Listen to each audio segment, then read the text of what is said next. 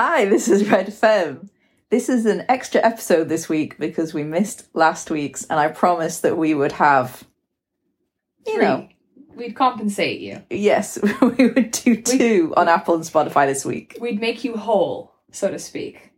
Right. Because I'm sure people were really missing it. You never know. You don't. You don't know. hmm So, anyway, I tweeted it, so we're going to do it. And the extra episode on Apple and Spotify you're getting this week is on genocide. so, it's it's been worth the wait. Is it not a politicide as Yeah. opposed to a genocide? There is some discussion about that. It's on the Cambodian genocide, which is discussed because it was Cambodians killing Cambodians. There is some discussion about whether it should better be called politicide, but I think because people don't really know that term, it gets lumped in with genocide. Yeah, and like politicide politicide would also be like the killing of the communists in Indonesia. Several tens of thousands died.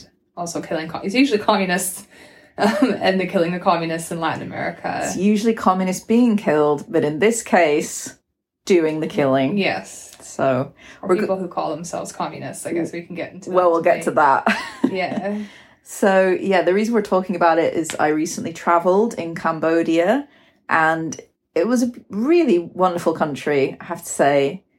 Absolutely beautiful. The people there were incredibly like friendly and willing to kind of have conversations about politics and history. Phnom Penh, where I was at night, was a little bit seedy, but it was okay during the day. It was absolutely great. And at night, it wasn't too bad. Like, you didn't feel unsafe or anything. And it's not a very big country, actually, so I need to go back and explore more of it.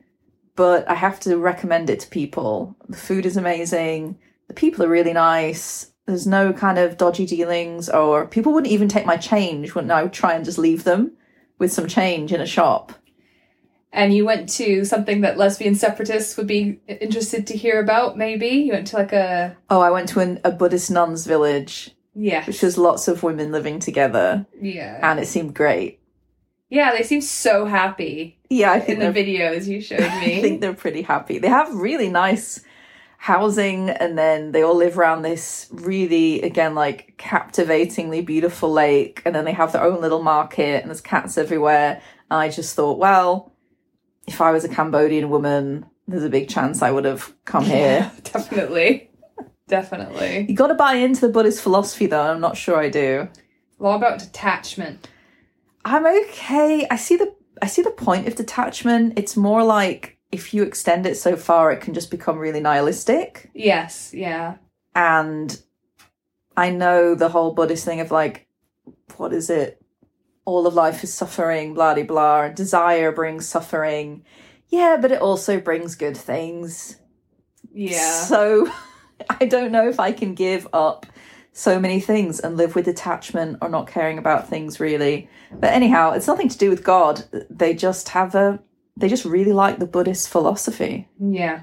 and they don't wonder who created the world.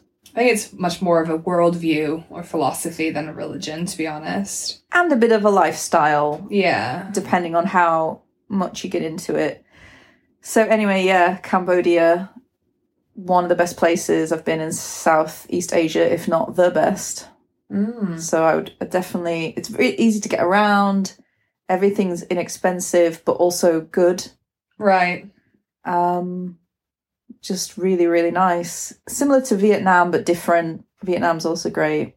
So, anyways, part of that, I visited the what they call the killing fields because I wanted to understand the Cambodian genocide because it was done by a a communist group, and I just thought this is so bonkers. Yeah. like what happened?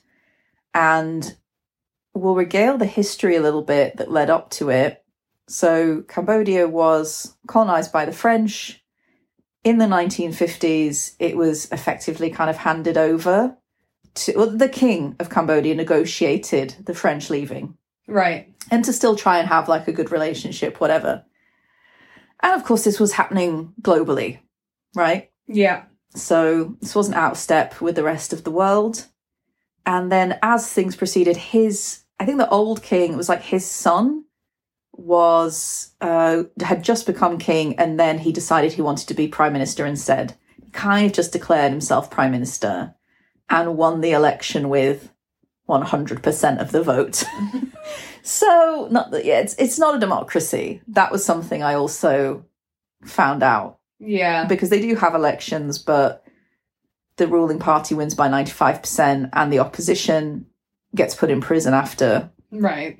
So it's it's still like that, unfortunately. Anyway. Um and so I think it was called what what's his name's we just looked it up. It was Shinanok? yes, Sinanuk? Sinanuk. Sinanuk. Yeah. So this guy, King slash Prime Minister guy. king slash prime minister, ruled from the 1950s onwards. And then, of course, in the 1960s, Vietnam was being bombed by America. There was the American invasion in Vietnam, and Cambodia, as its a neighbor, started to support the Vietnamese. And that also involved allowing Vietnamese soldiers to use Cambodia as a base. Yeah. And when I say soldiers, I mean the Americans were defeated by grandmothers, teenagers, and farmers. Yeah, they fought until every last American was out of their country. When we say soldiers, these people weren't soldiers. Mm. Similar to Cambodia, didn't have an army for a long time, which was why it was easily colonized. Vietnam didn't really have an army in the sense that we would think of one. Right. So it was ordinary people defending their country Yeah. with what they had. Yeah. which was really guns more than any kind of weapons that we'd associate with the mili- with military might today. Yeah. So during this time, the king, weirdly enough, started trying to have a relationship with the Americans, sort of to appease them. But in any case, Richard Nixon ordered the bombing of Cambodia, and it was mainly Henry Kissinger that was in charge of organizing this Yes. and half i was told when i was there half a million cambodians were killed Yeah. the estimates by the americans are hundreds of thousands Yes. so somewhere between those figures at that point a lot of the infrastructure of course of cambodia was destroyed the place was in chaos and already there was a group called the communist party of cambodia Yeah. which was the a particular name for cambodia Yeah. basically, um, was already kind of having a civil war with the government. Yeah. Then, whilst this king slash prime minister was out of the country, there was a military coup Supported by the US supported by the US because they were upset at King slash Prime Minister for allowing the Vietnamese, to have ever the Viet Cong to, yeah. to have ever uh, been allowed to use parts of Cambodia to organize and, and whatnot. So whilst he was out of the country, he was sort of yeah overthrown. This king slash prime minister saw exile in China, and from there he sort of then decided to have an alliance with the Communist Party of Cambodia, who he had been fighting a civil war with Yeah. but they decided to align themselves against the military who had taken power. And in 1975, basically the country was really chaotic. A lot of the infrastructure had been destroyed by the Americans. There was a military coup that was considered illegitimate. And all this time, uh, the Communist Party of Kampuchea, that were now going by the name the Khmer Rouge. Mm. So this is essentially, it means Red Cambodia. The Right. Khmers are is the Cambodian ethnicity. Yes. They're ninety five percent of the society. Five percent are Chinese, Vietnamese Yeah. migrants. So they were called the Khmer Rouge, and of course, red for communism. And they then overthrew the military, which was not very difficult in 1975. And they just rode into cities with wagons armed.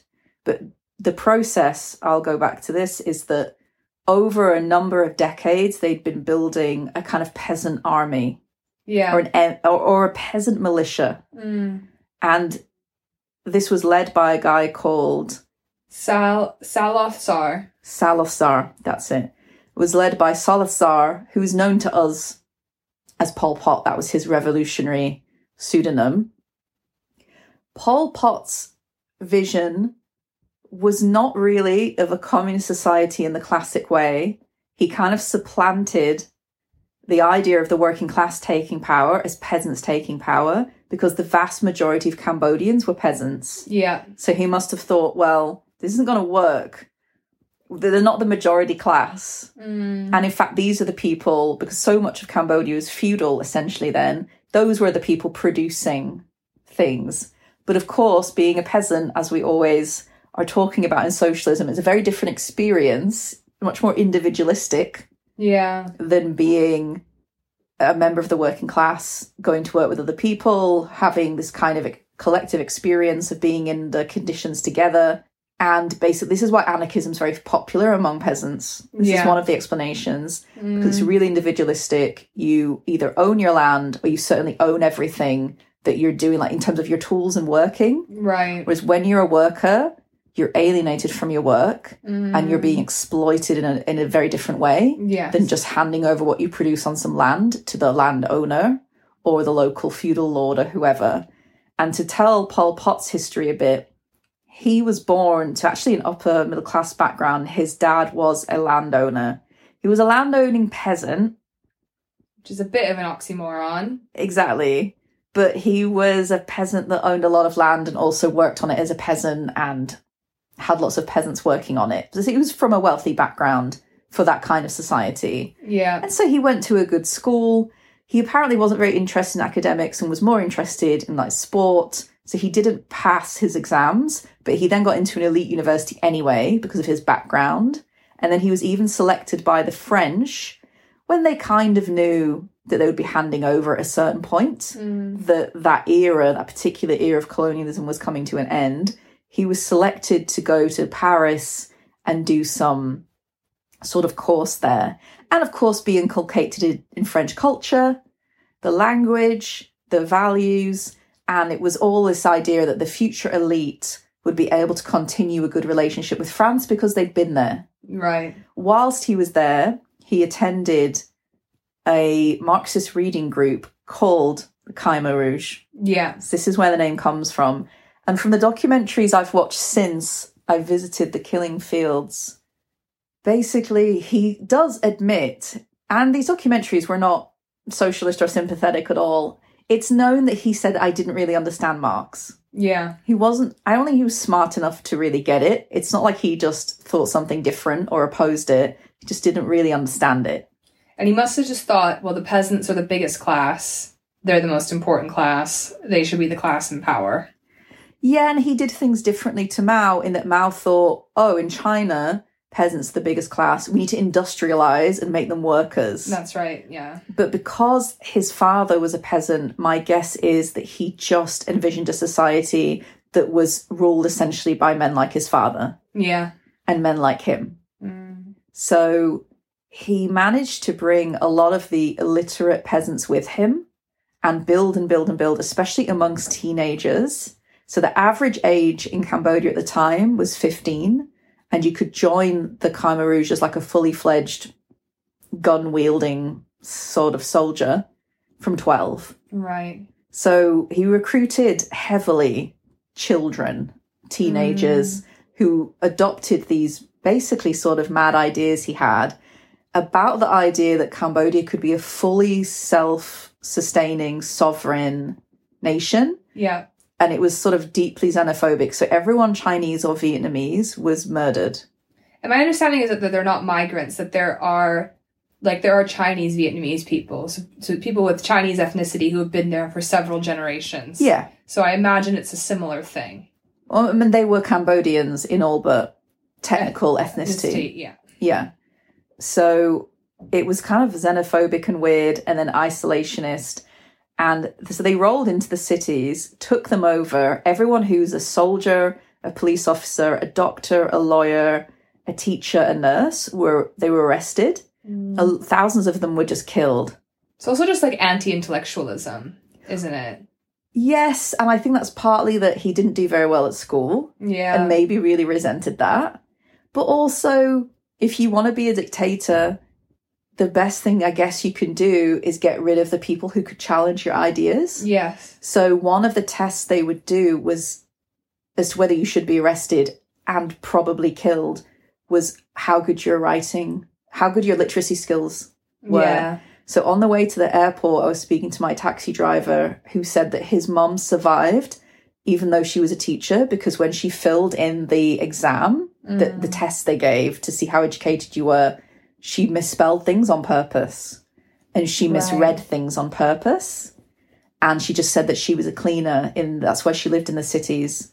So this was also about playing on the resentment of incredibly poor rural peasants Yeah. and the imagined idea of a bourgeois elite in cities right. as if teachers and doctors are like living the high life Mm. but probably compared to the people living in like swamp conditions in the countryside they could they might well think that Yeah. like but you have a, a concrete house whereas i live in a wooden shack right.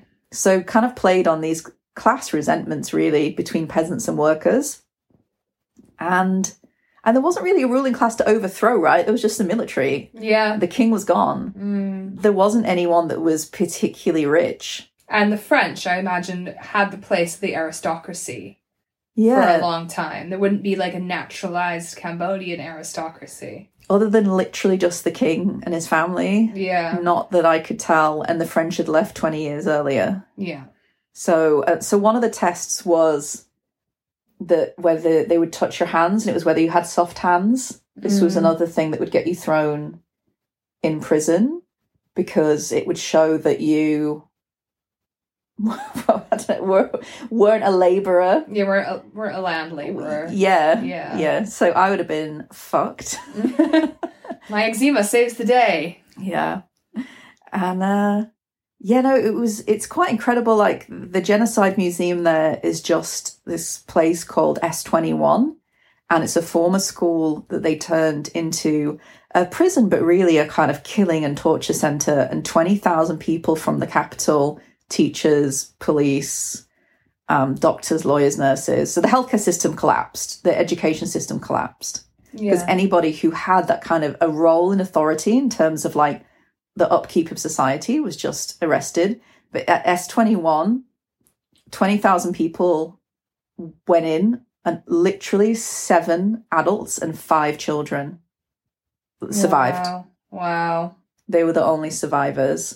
And it's honestly, it seemed very like the Holocaust, apart from it wasn't industrial in its method of murder. Mm. So people were sent to effectively concentration camps in terms of concentrating labor. So they took people who were workers, postmen.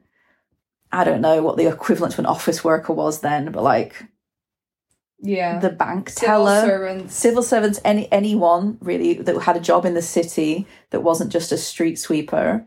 Uh, they were sent to a network of hundreds of prisons, but part of that was you would work on sort of big rice. I think we'd call them rice patties, like rice Yeah. farms. And Pol Pot said to increase the number of rice production by like three, which was just really impossible. So a lot of people were worked to death. It also doesn't really make sense to have people who don't know how to farm Yeah. suddenly in charge of tripling the rice production Right. when they would struggle to do that at all. But yeah, if you didn't produce enough rice, you were shot or whatever.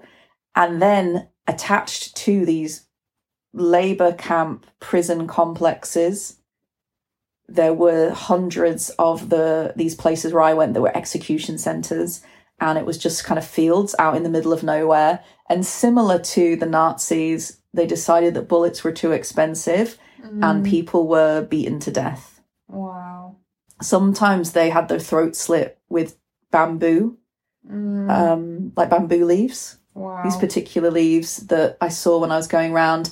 And then people were just buried under the earth, like mass graves. wow. And when I was there, because of the way that Cambodia is like, it's just very swampy and wet. And I guess they weren't buried deep enough. All of the ground was uneven, so you could see these mass graves. And then every time it floods or every time there's rain, things emerge. Wow. So when I walked around, you could see, and it told you on like the audio, like you might be able to see things like bits of bone, teeth, clothing. I saw clothing. Mm, And this is from then, and every month the staff go around and collect it. wow. Yeah, the place that I went, there were hundreds of those.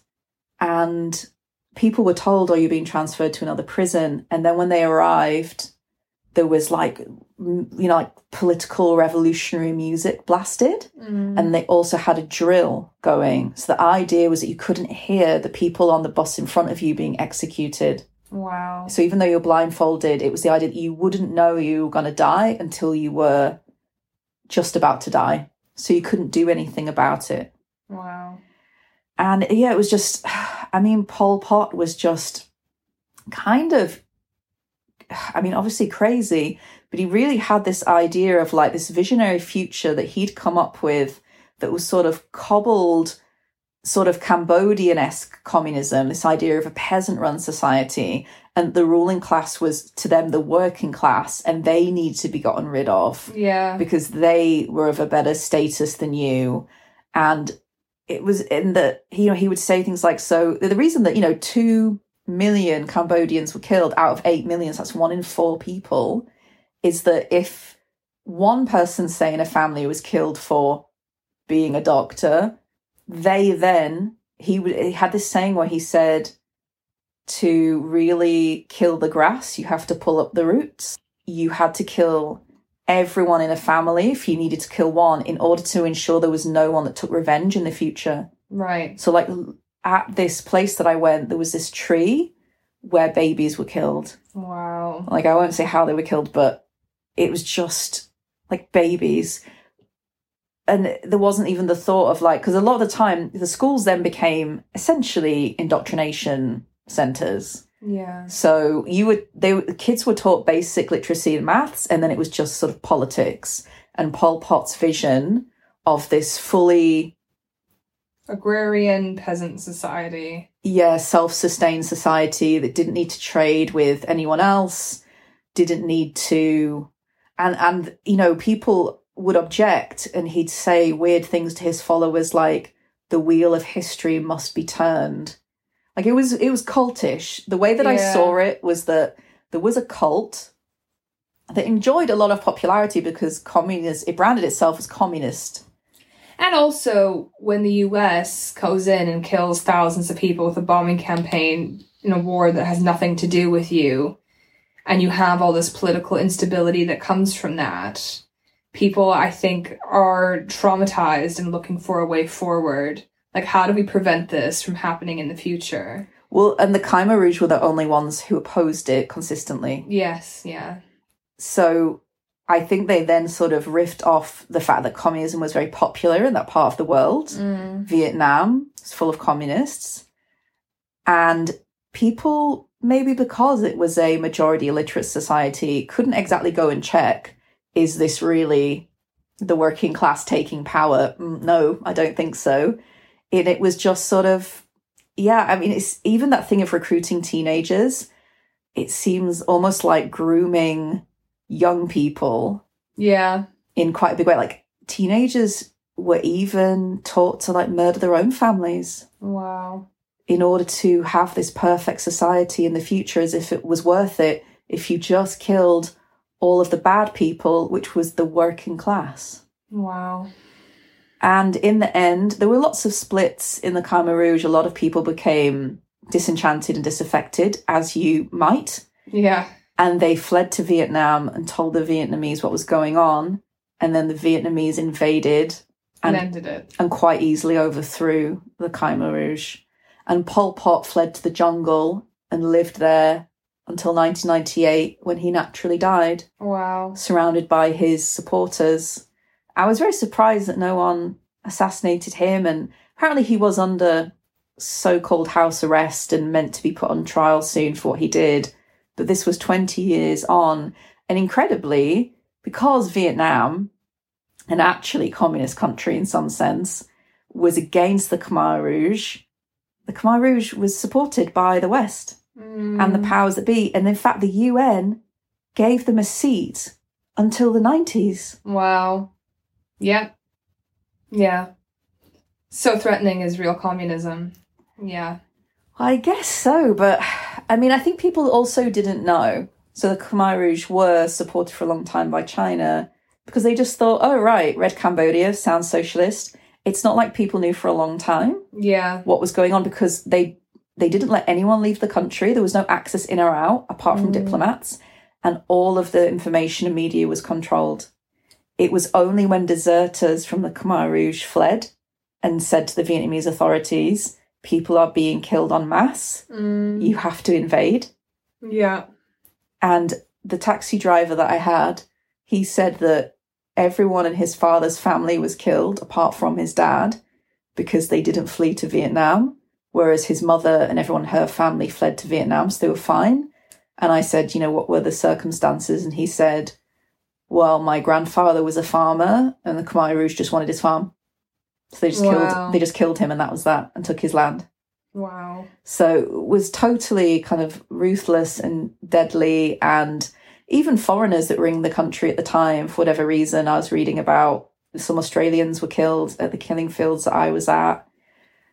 And uh, yeah, I mean, it made me think about a cult that enjoys then popularity Mm, and has this kind of hodgepodge of ideas where you say, yes, we're communist, but we're Cambodian com, we're you know different kinds of communists because Cambodia is not industrialized and whatnot. And then the way that popular support, when there has been chaos and there isn't, you know, there's an unstable country of which there is no one really to overthrow very much. Well, this is what US intervention does to places. It's exactly what it did to the Middle East, which is destabilize it to such the point that these crackpot groups, um, filled with crazy people with fringe ideas, can take control. It's exactly what's happened with ISIS. Yeah. And the only people who stopped ISIS really um, was Iran. Yeah. the the what- say what you want about Iran. Obviously, we're feminists and quite against Iran, but opposition to U.S. imperialism is often what kicks out these crazy crackpot groups. And it was the general that America assassinated that united the Iraqis and Iranians against ISIS. What was his name? Um, Soleimani, Yeah. and he was killed along with the Iraqi general Muhandis. Yeah, Who had combined defeated ISIS. yeah.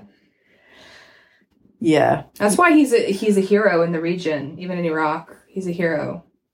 Say what you and and they asked what did he do that was so important, um, and he said it wasn't even the military strategy and power and training, but what he did was ideologically appeal to soldiers and said these people are Sunni extremists, they're Wahhabists, they want to make your town, your village, everything like Saudi Arabia.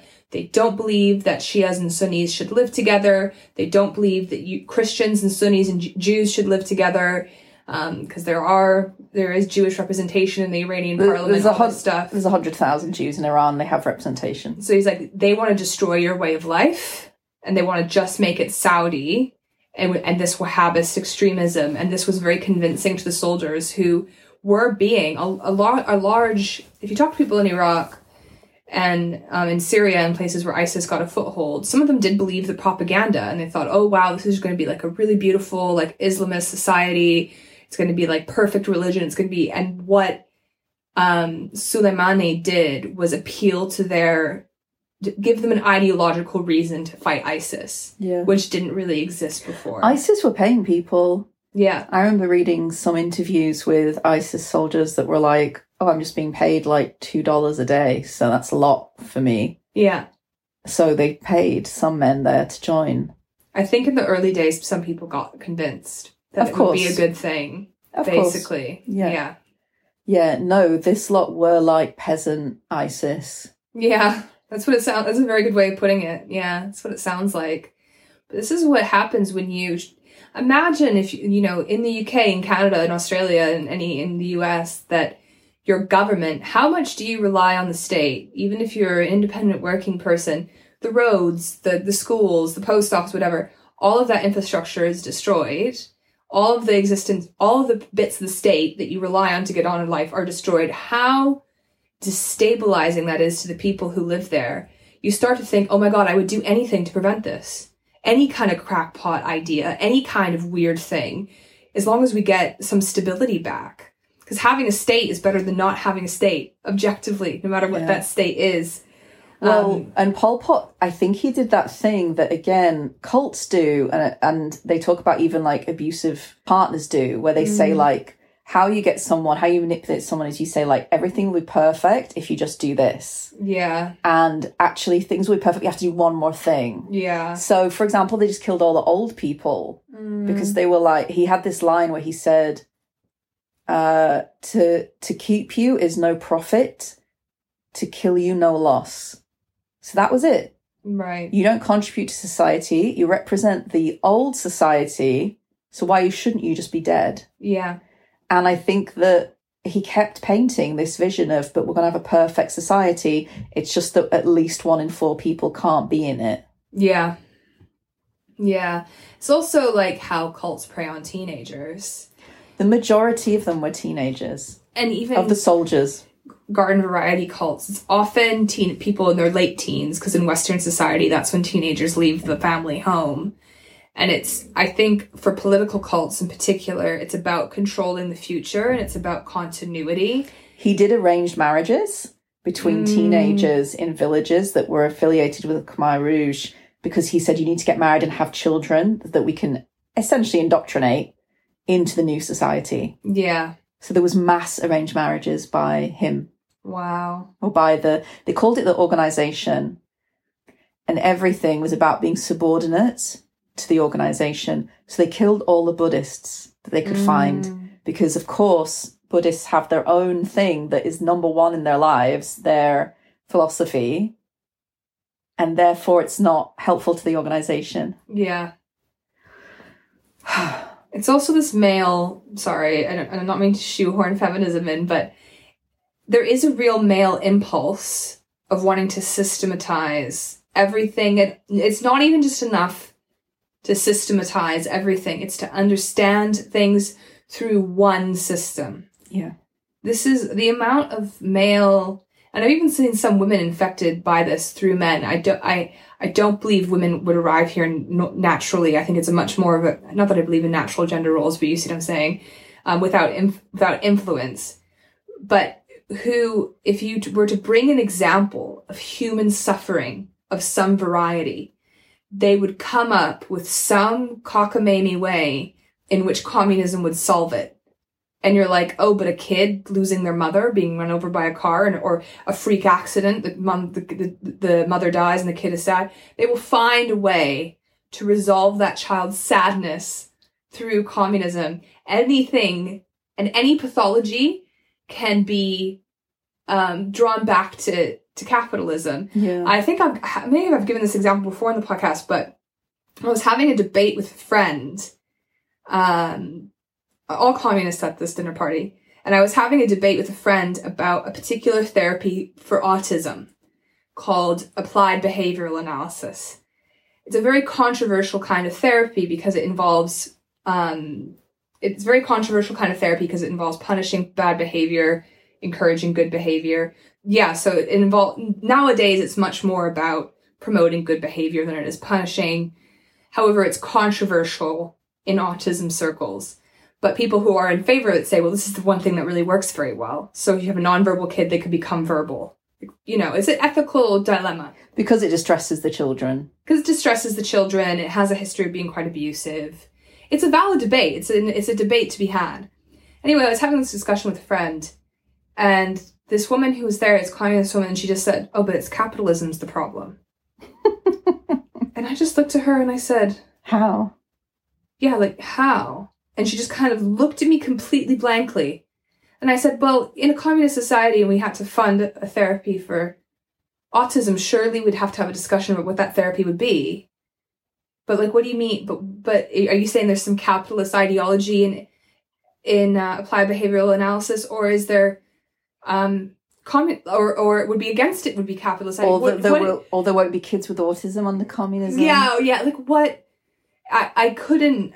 I could, and it's ju- it's that pathology of everything can can be resolved through an understanding of things through a single system. But what's strange is that I've had similar conversations where I've said, no, sorry, communism won't solve all the problems in the world if a four year old. If a four year old's mum gets run over, Yeah. that four year old loses their main attachment object. The world has died. That child will be affected by that for the rest of their lives. They just say, oh, yeah, but if we had the proper state, then the state will be, will look after the child properly. It's like, that's not nothing to do with attachment. Mm. Just admit that attachment is part of psychology and this is another field. And if you want to link them, you could say, well, in a ideal utopian communism, we would be able to have the best possible care for that child and we would have great doctors that understood attachment and they would then you know make the right decisions about placing them with their secondary primary object. So that you know if they'd lost the first they've got the second and so on so on. Like you could make the connection but they don't bother thinking that through because there is a little bit i think with any radical ideas that are marginal or whatever in a society there is a bit of a tilt towards cultism and you can see it in statements like that Yeah. the idea that communism will solve everything because then if you're trying to get people to do something they wouldn't otherwise morally do Yes. That's right. they think i'm doing something immoral now for the greater good Yeah.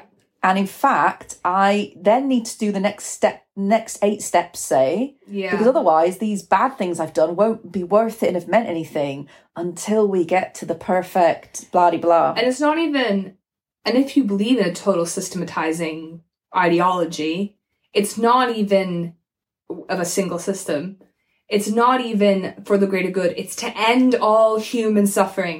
yeah What would be, what could you do that would be worth, what couldn't you do that would be worth such a cost? or you do anything You do anything to end all human suffering. It's like the ultimate, If someone said this human suffering now, or like killing yourself now, in the end will mean an end to human suffering, you'd weigh that up and think, right, okay, Yeah. that, that's the math calculation that's clear what I should do. And it's really it's a it's a very um, an emotional and a huge appeal to emotion that I think people find very compelling. And yeah, I uh it's it's even just as feminists trying to talk to to to communists about and going, well, you know, but there is actually male dominance and there is actually something that complicates this. It's not it is male chauvinism and, and their their their kind of dismissal of feminism does, I think, come partially from sexism and misogyny, but underlying all of it is this refusal to believe that it couldn't be more than one system. Yeah. It couldn't be more than one solution. And I think that might even be the bigger impulse. And it also provides such a purpose um, and meaning to people's lives. When you have a when you have a meta narrative, I also think though it's a way of saying I've got all of the the secrets and the knowledge and the way forward because feminists that I've met some do the same. oh, completely, completely. I've had radical feminists say stuff to me like, we don't need anything but radical feminism. Yeah. Oh, so goodbye science, goodbye maths, goodbye psychology. goodbye literature, goodbye, you know, a good majority of art, goodbye, you know, getting your car fixed. yeah, mechanics. But just this kind of idea that there could be one doctrine, Yeah. I've never thought that was even necessary to find the doctrine. Oh, and you know, men tie themselves in into I mean, I know we were just talking about but I do think it's a really male thing. They tie themselves into knots trying to make everything fit into one system. In many fields they do this. Yeah. Whereas, but I think that the other impulse that underlies it that I've come across in feminism is I want to be the keeper of the ideas Right. and that all these are the best ideas and this is what we need. And if you say, well, it doesn't explain this or that, you should just be able to say, oh, yeah, but it's not meant to. Like, there's a boundary to what feminism can explain yes. and what it's supposed to be for. That's fine. Yeah. You can't fix all the problems in the world. It's funny because this is the argument we have all the time about intersectionality. Is like, mm. no, feminism's not meant to be about climate change No. or racism or all these different things. But it seems like at the same time, there are some people who might say that, but then they'd also say all we need is feminism. It's like, okay, well then you're, but then you're also saying that you're not even going to look at anti-racism Yeah. or you're not going to think about the environment or, or whatever it may be. Yeah, there was a guy in my PhD department that was very both postmodernism friendly to to an extent and very very Marx friendly, like real Marx. And he did his whole PhD on subsuming everything into production and consumption. Mm. And of course, my supervisor brought up care Yeah. and he just couldn't answer, but he was really rude to her and just looked at her like, you stupid bitch, rather than going, oh yeah, you're right. That is such a that is a very um prototypical example Yeah. of the way in which men do it.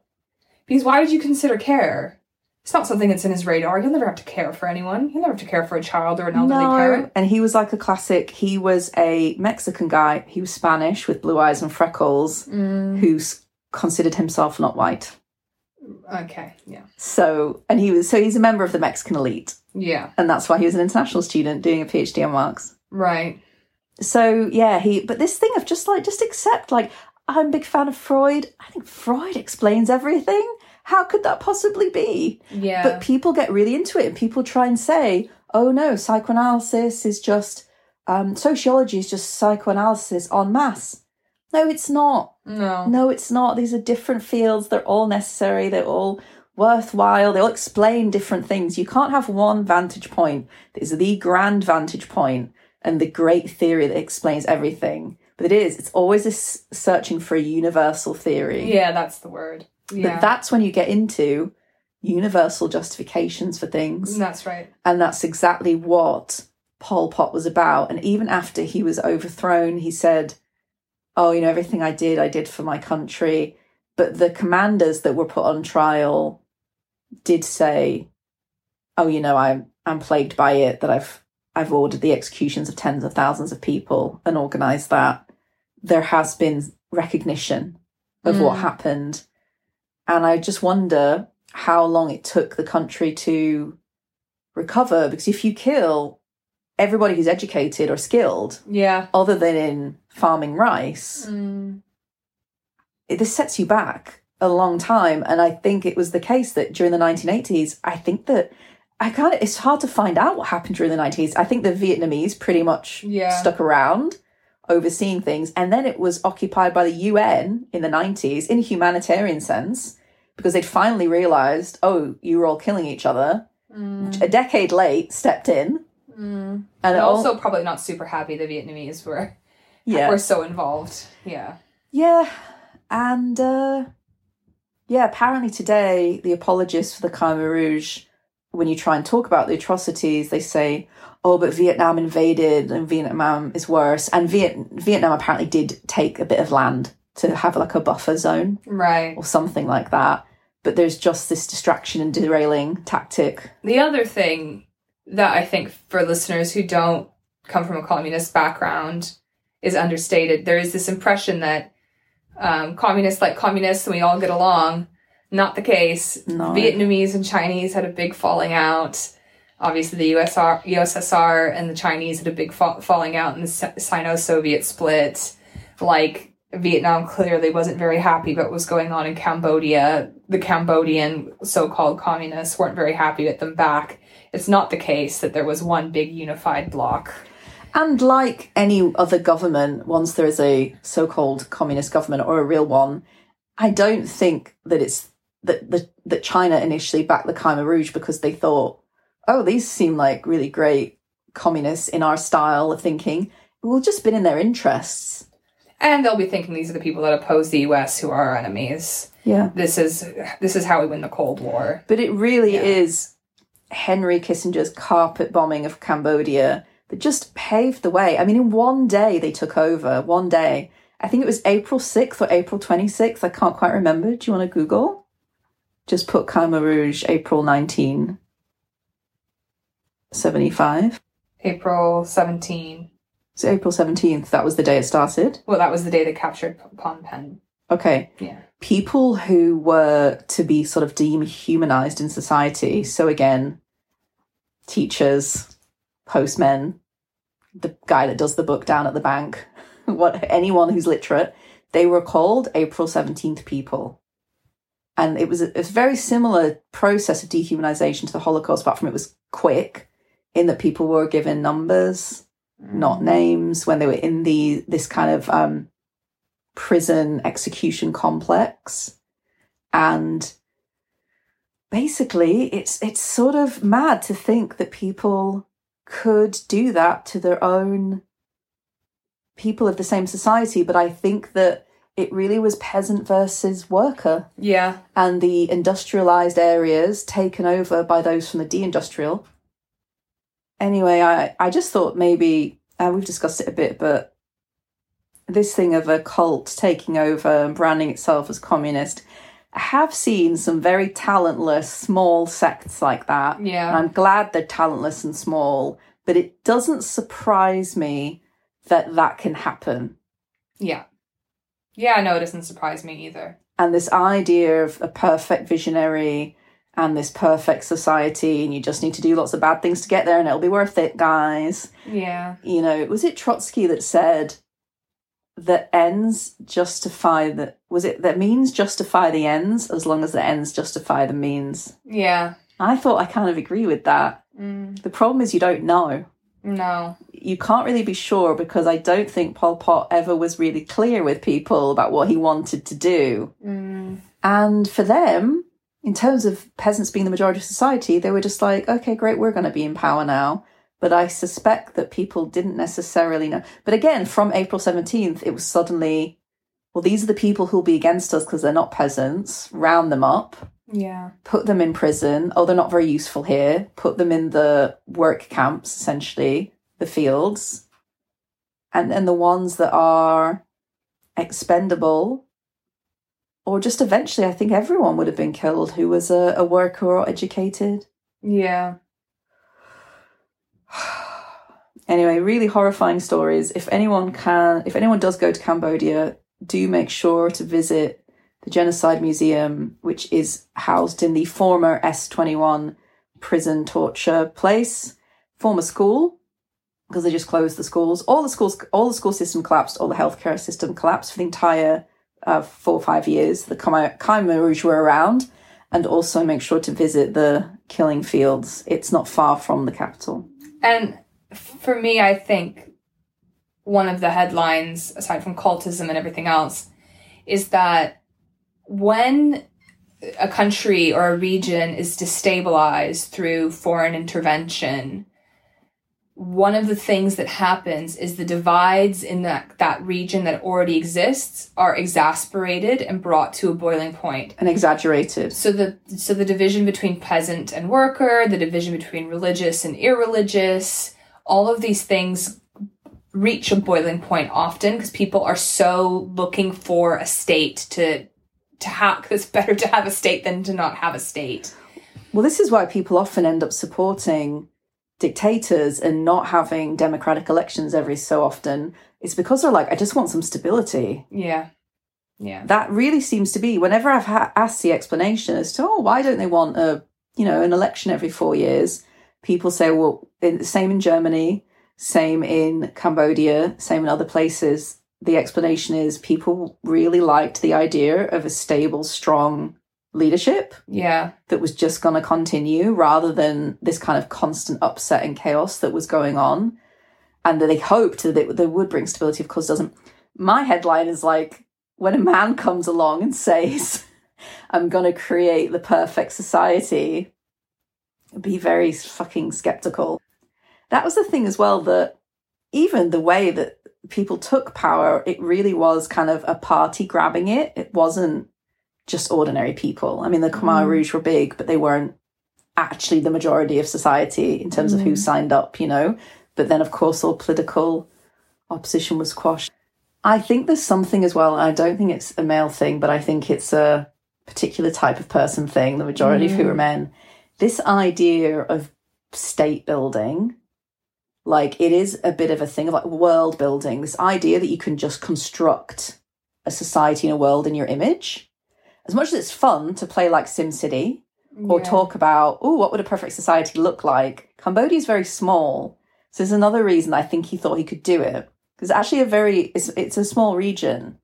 There's not that much there. Yeah. A lot of it is jungle, and then there's like a couple cities, and then like villages. So it also then seems plausible. Well, if I just take over here, take over here and there, it's Mm. done. Yeah. But I think that even this is an interesting, say, conversation or thought experiment.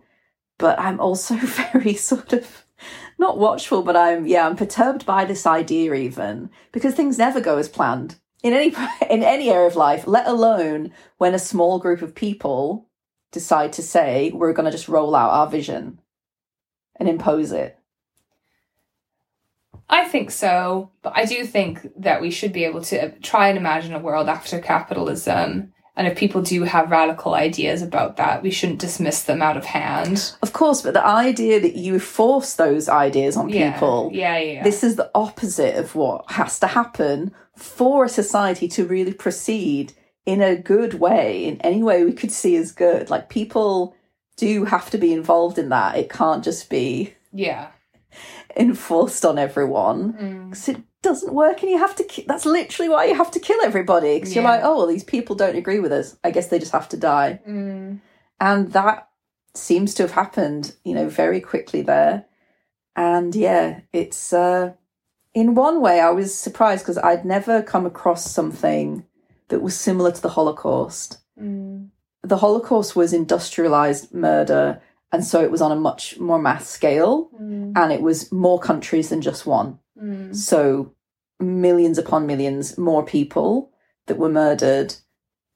But in Cambodia, there was definitely um, a deindustrialized killing that was therefore not as fast. Yeah. So they could only murder in each of these fields hundreds of people a day, as opposed to thousands at one execution or at one death camp. They were basically death camps, though. Yeah, that's what it sounds like.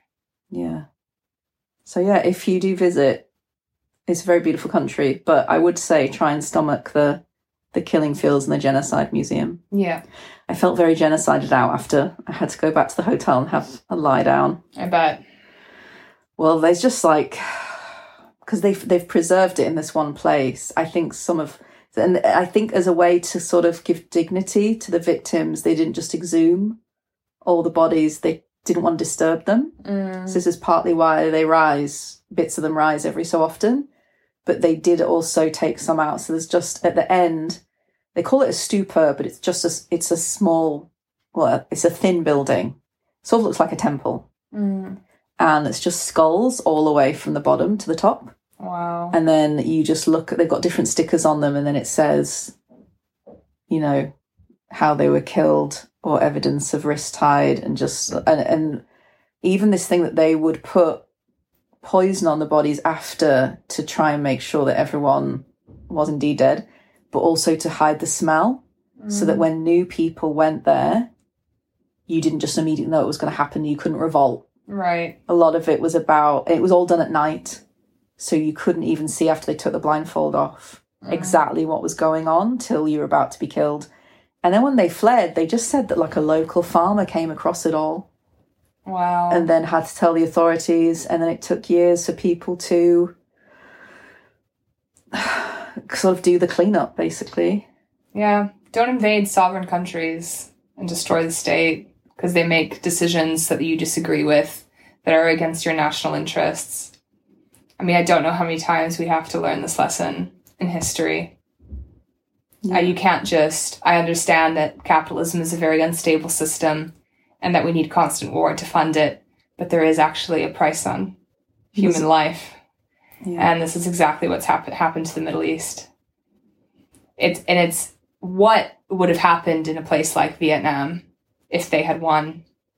It's what it's what the US would do to the entire world if it would make them more money. Sorry, but or sustain their econ- the only the only thing being produced in the United States that is profitable are weapons. Most of the factories have closed down. The only factories that haven't are weapons production companies. This is just the constant need for war to fund their unstable economic system. They couldn't let an irrelevant country in Southeast Asia be communist. they had to destroy the entire region. It's also that Vietnam is on the coast. Yeah. So if you control that area of coastline between communist China and Indonesia that had a lot of communists in it, Yeah. it is very advantageous Yeah. if, if to oppose communism. Yeah. If you could get that very slim strip of land Mm. down the end. Yeah. So yes, well, thank you for listening. Thank you. And a non-genocidal subject next week. Yeah, we'll pick something a bit lighter. We do a Harry and Meghan. Some pop culture. Yeah, something like that. All right. Bye bye. Bye bye.